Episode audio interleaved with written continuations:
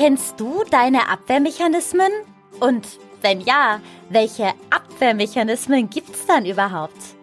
Verdrängung, Projektion, die, die kennen wir alle. Aber was ist mit Somatisierung, mit Reaktionsbildung oder Regression?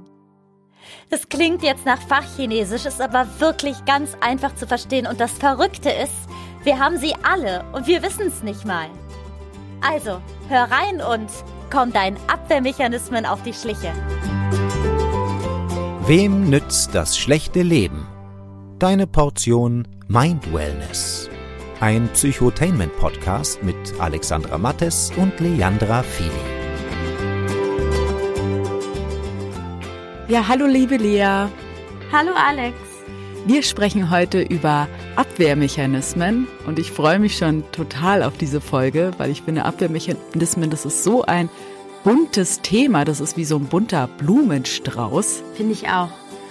Und vor allen Dingen ein Blumenstrauß, wo man oft die Blumen äh, nicht kennt oder gar nicht weiß, dass man äh, gerade auf der, weiß ich nicht, Rose oder Tulpe unterwegs ist, die dann für einen Abwehrmechanismus steht.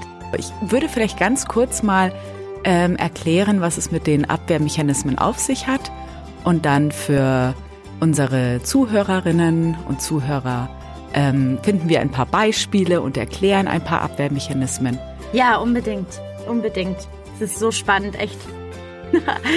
Wichtig ist, äh, finde ich von vornherein ähm, die Info, dass Abwehrmechanismen keine Krankheit sind.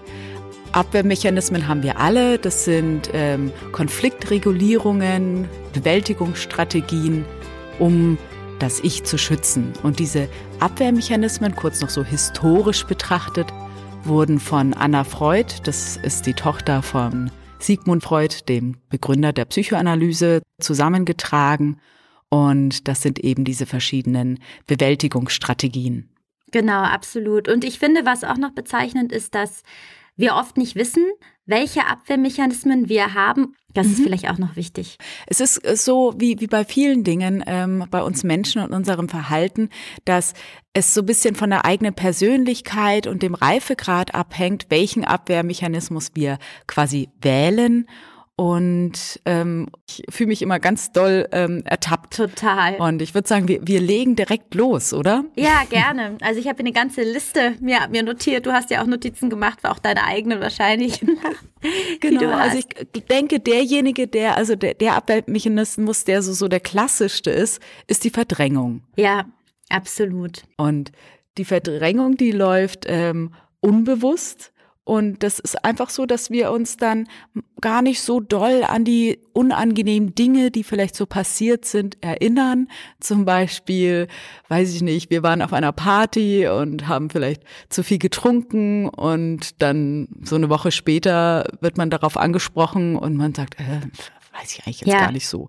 Und da sieht man schon ziemlich doll, dass es so ein Schutz der Psyche ist, weil die ganze Zeit sich da so ein schlechtes Gewissen machen, macht ja auch keinen Sinn. Also es ist wirklich so ein Schutz der Psyche. Manche Abwehrmechanismen sind so teilbewusst, aber Verdrängung läuft unbewusst ab. Ja, absolut. Ich finde auch noch bezeichnend, ähm, das habe ich mir notiert, dass ähm, ich habe mir auch notiert, wir wissen nicht, äh, wie wir Alltag mit widersprüchlichen Wünschen vereinen können. Also oft ja. ist der Alltag eine Wahrheit, dann die Party, die du gerade beschrieben hast, und wir wissen nicht, wie sollen wir diese beiden Identitäten zusammenbringen. Also sagen wir einfach, die Party-Löwen-Identität, die gibt's nicht. Total, wenn wir uns mal so angucken, was wir im Leben alles zusammenbringen müssen.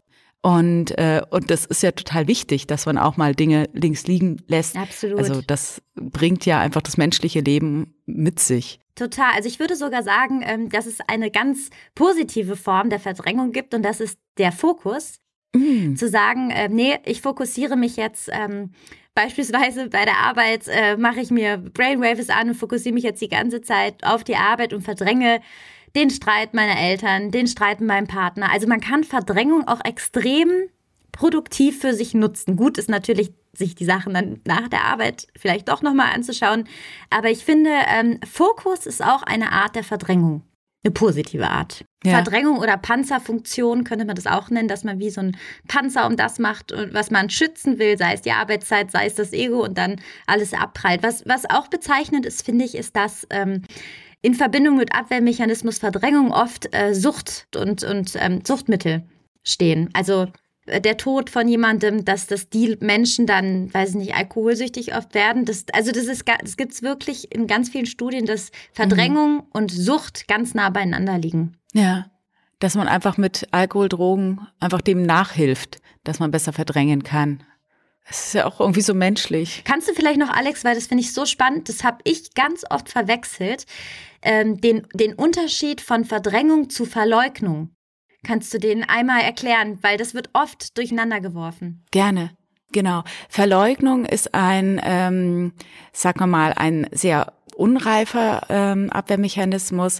Ähm, da ist es so, dass man das, was passiert ist, nicht anerkennt. Und das ist dann oft so ganz tragisch und dramatisch, wenn, bleiben wir bei dem Beispiel, zum Beispiel der Ehepartner stirbt, aber man dann der Nachbarin sagt, ach, der ist jetzt gerade nur im Urlaub. Und das ist einfach was, das hat man dann nicht mehr in der Hand. Das ist dann schon, geht dann schon fast so ein bisschen mit so, so wahnhaften Momenten einher. Oder wenn jemand eine schlimme Diagnose bekommt, wenn jemand erfährt, er hat Krebs und geht dann nach Hause und das macht er nicht absichtlich, dass er die Leute anlügt, sondern das macht die Psyche als Schutz. Und da ist dann ja. schon der Moment gekommen, wo man auch nicht selbst sagen kann, oh, ich verleugne gerade, ich muss mir das mal angucken, sondern da muss dann wirklich Hilfe her, weil und das ist auch schwierig, wenn wenn man das erlebt bei einer Person, einer angehörigen Person, dass sie verleugnet, dass es wahrscheinlich nicht unbedingt helfen wird, wenn man sie darauf anspricht, vielleicht wird die Person dann wütend. Also das ist dann schon eine größere Sache. Also man kann da nicht den Mantel der Verleugnung abreißen und sagen, schau es dir an. Hm. Ich finde das, ich finde, was ich auch spannend finde, jetzt in dem, was du sagst, wir kommen ja gleich noch auf die anderen äh, wunderbaren Abwehrmechanismen zu sprechen, die es noch gibt. Es gibt, finde ich, auch noch so andere äh, Gradierungen des, de, de, also oder Schwere der Abwehrmechanismen. Zum Beispiel finde ich, Verleugnung ist so ein, so ein Mühe äh, auf jeden Fall tiefgreifender als die Verdrängung. Ist es definitiv, ist sogar sehr viel tiefgreifender, ja. Also da gehen dann schon die Alarmglocken an. Ja, also Verleugnung wäre jetzt so als Definition auch für euch Zuhörer zu Hause. Wir verleugnen äh, Fakten oder wir verleugnen nüchterne Fakten in einem bedeutsamen Teil des Lebens. Da ist einfach auch der Realitätszusammenhang ähm, ähm, nicht mehr so da. Und das ist, ist ja durchaus eine, wie gesagt, große, schon fast ja psychotische Geschichte, die da passiert. Ja. Genau. Gehen wir weiter. Ja. Ähm, Was haben wir noch im Angebot?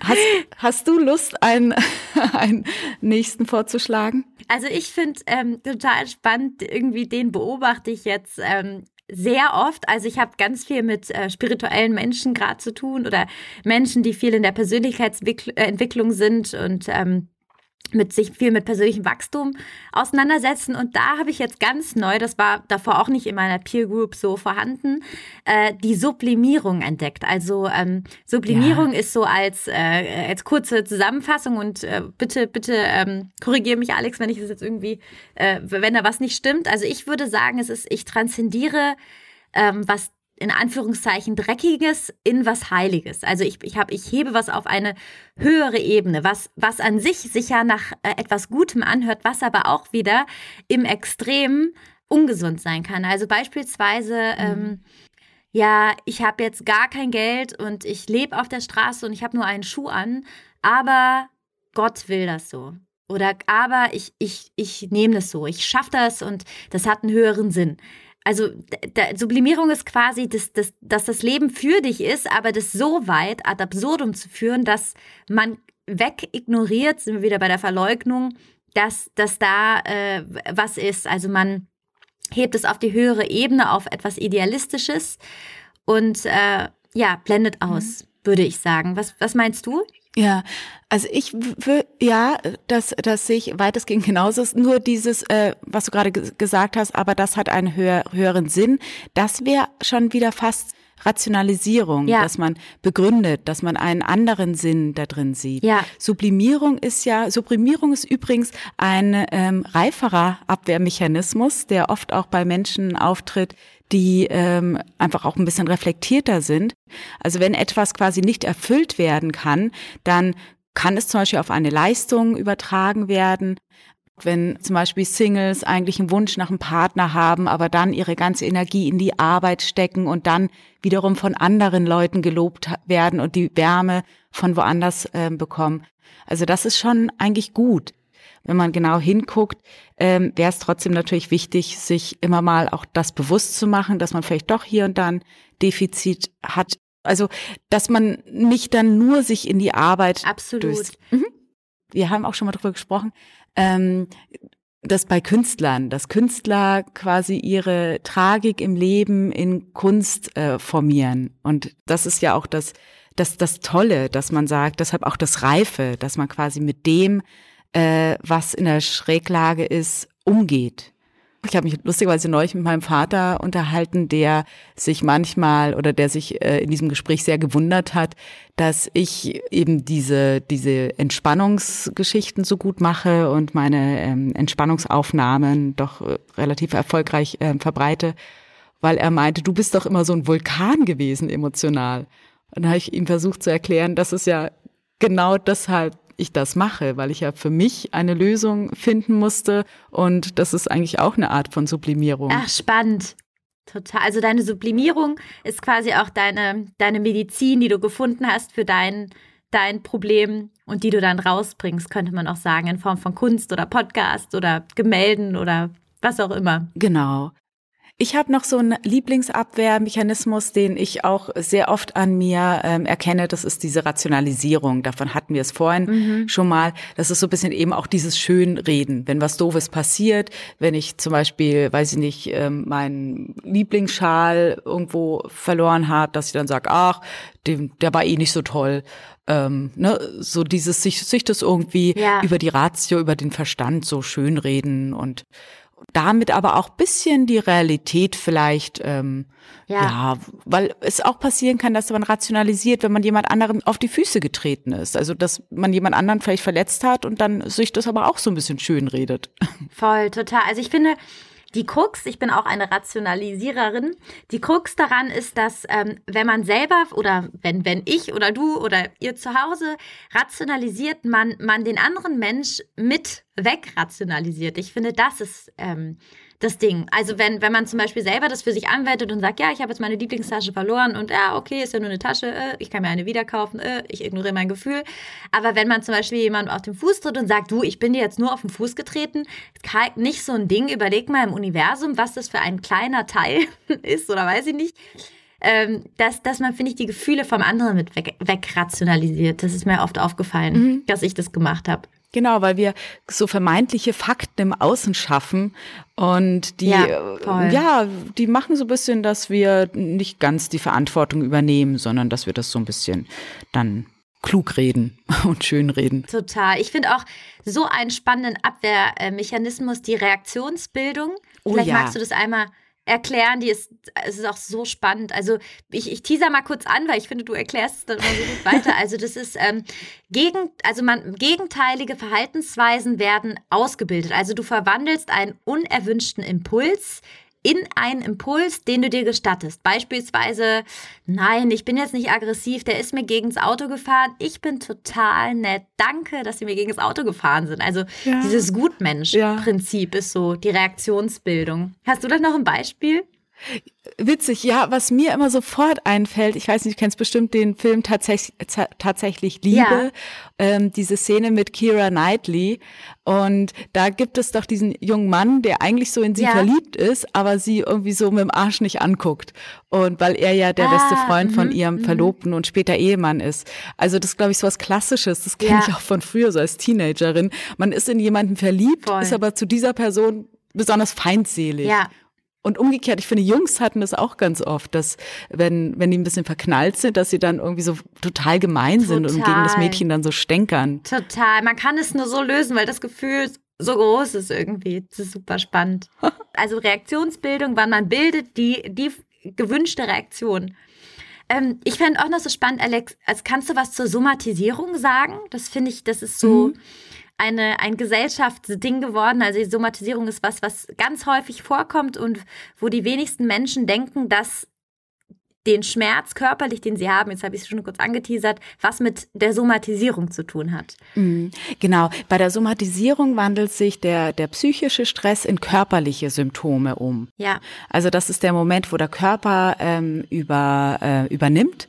Und das kann sein, ähm, dass das so richtig plakativ, dann würde man von einer Konversion sprechen, passiert, dass jemand irgendwo hingehen muss, zu einem Job oder Auftrag und dann plötzlich gelähmt ist. So extreme Dinge gibt es. Ja. Aber es ist oft schon einfach so ein Kopfschmerz oder da kommen die ganzen Sprichworte auch hin, so einen Hals auf jemanden haben oder ja stimmt, ne, wenn einem, wenn man auch so merkt, dass es einem körperlich nicht gut geht, wenn man Durchfall hat, ja. dieses ich scheiß drauf, ne, diese Dinge. Ja, ähm, das sind dieses Somatisierungs. Die Kinesiologie hat ja auch, also kennst du ja auch die Kinologie, mhm. die hat ja eigentlich mit der Somatisierung zu tun. Also nur für euch zu Hause, ähm, es gibt ja diesen kinetischen Test, heißt es, da, da hat man zum Beispiel eine Frage, soll ich äh, den Job annehmen oder nicht und guckt dann, geht der Körper nach vorne, nach hinten, man kann pendeln, man guckt, wird der Körper weit, wird der Körper eng.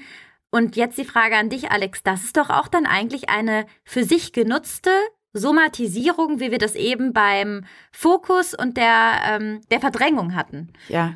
ja, ich denke auch, dass Somatisierung ganz, ganz häufig vorkommt und man merkt schon, Somatisierung gilt hier als Abwehrmechanismus, aber es ist ja was viel Größeres. Es gibt ja die psychosomatischen Krankheiten und dann kommen wir wieder in ein ganz eigenes, äh, wirklich großes, ist ein großes Thema. Ja. Ähm, genau, das wäre jetzt vielleicht bisschen übergreifend da noch, aber ähm, spielt in den Abwehrmechanismen auch eine Rolle. Auch ähnlich, was mir da immer einfällt. Warte mal. Jetzt muss ich selbst überlegen.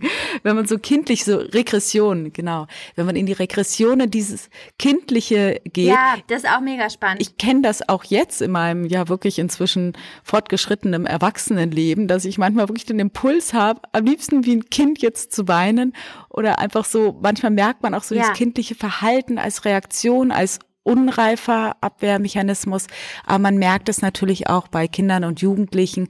Ähm, Klassiker ist, wenn Kinder eingeschult werden, dass sie dann manchmal auch wieder anfangen, ähm, Bettnässer zu sein. Und das ist dann wirklich so eine Regression, so ein ja. Rückstritt oder wieder anfangen, am Daumen zu nuckeln. Ja. Einfach weil es vielleicht alles gerade ein bisschen zu viel ist. Total. Und da merkt man auch, das ist einfach eine Konfliktregulierung. Wieder ein bisschen zurückzugehen, macht ja auch Sinn, evolutionär Total. oder einfach in dem Moment sozial gesehen.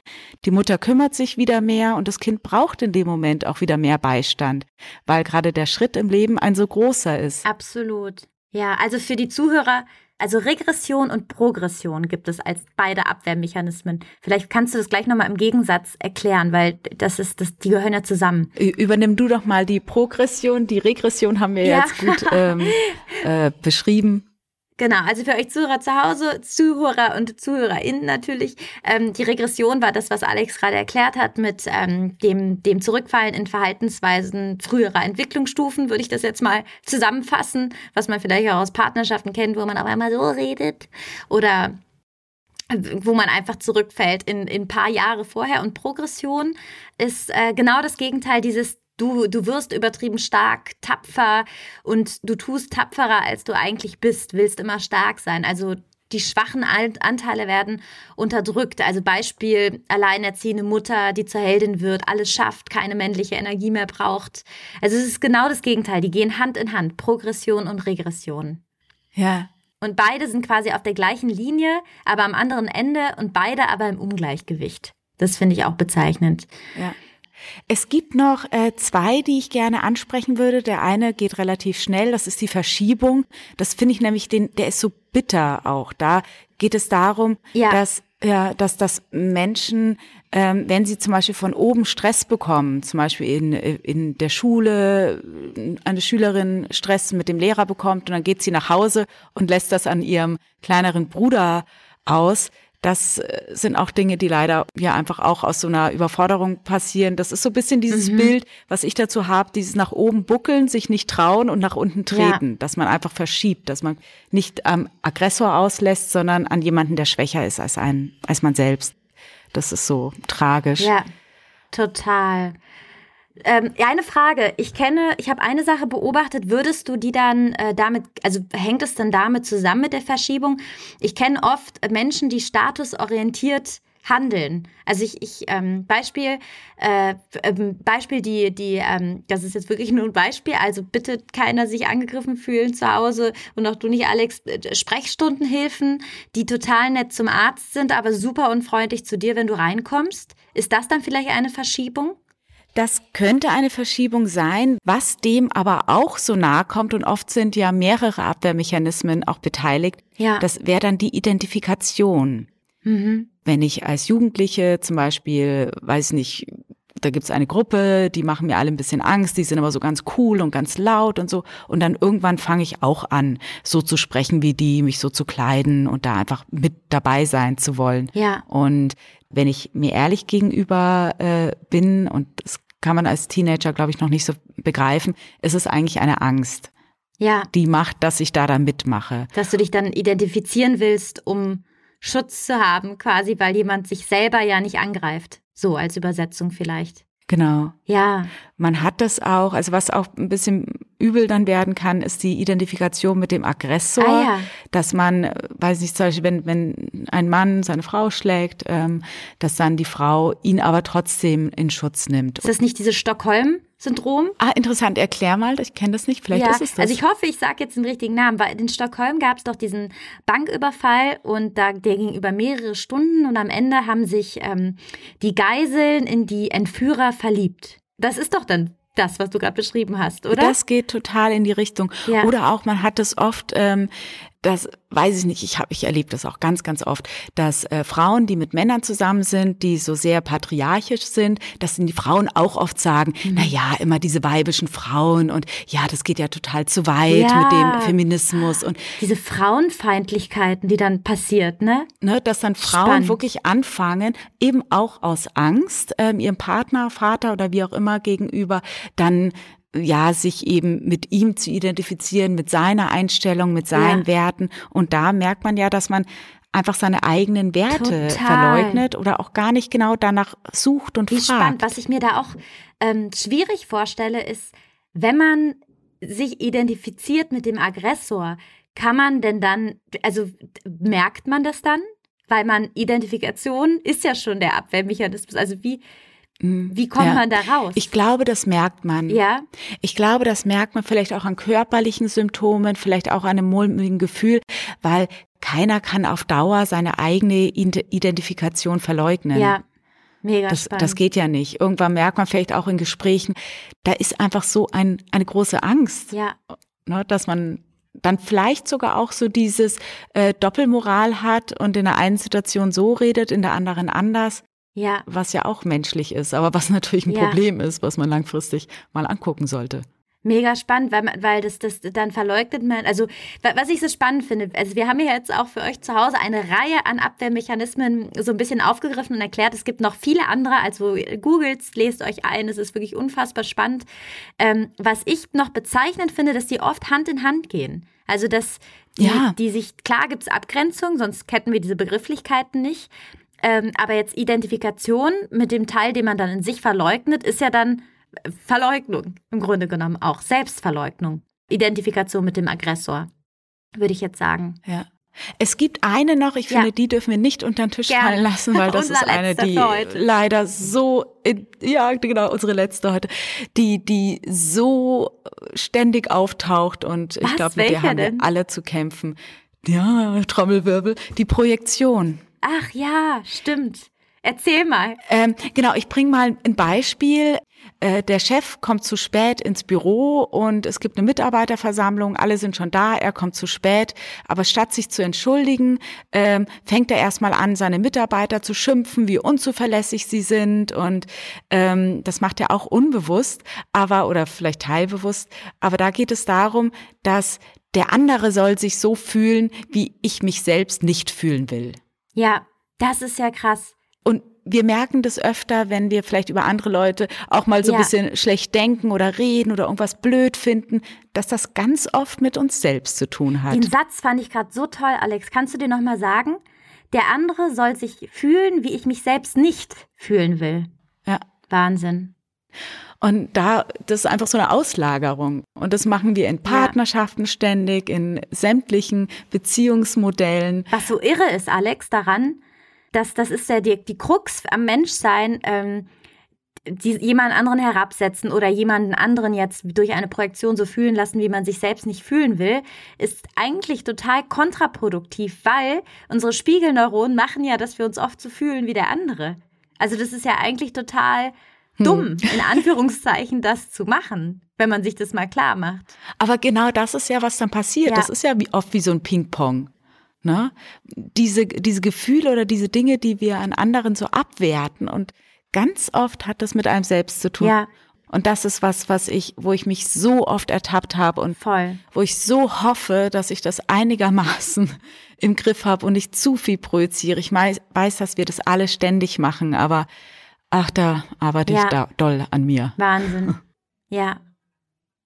Okay, und jetzt äh, würde ich sagen, das war jetzt ja ganz viel Stoff, also wahrscheinlich, äh, wenn ihr euch das jetzt nicht alles notiert habt, wahrscheinlich ja nicht, finde ich, also ich, ich finde dieses Thema Abwehrmechanismen, das ist, also mir tut es gut, es immer und immer wieder mal reinzulesen, zu hören und mich immer wieder zu überprüfen. Vielleicht können wir jetzt nochmal, Alex, für äh, den Zuhörer und die Zuhörerin zu Hause kurz mal zusammenfassen, ähm, wie merken wir, äh, welchen Abwehrmechanismus wir wann wo haben und was können wir tun? Sehr gerne.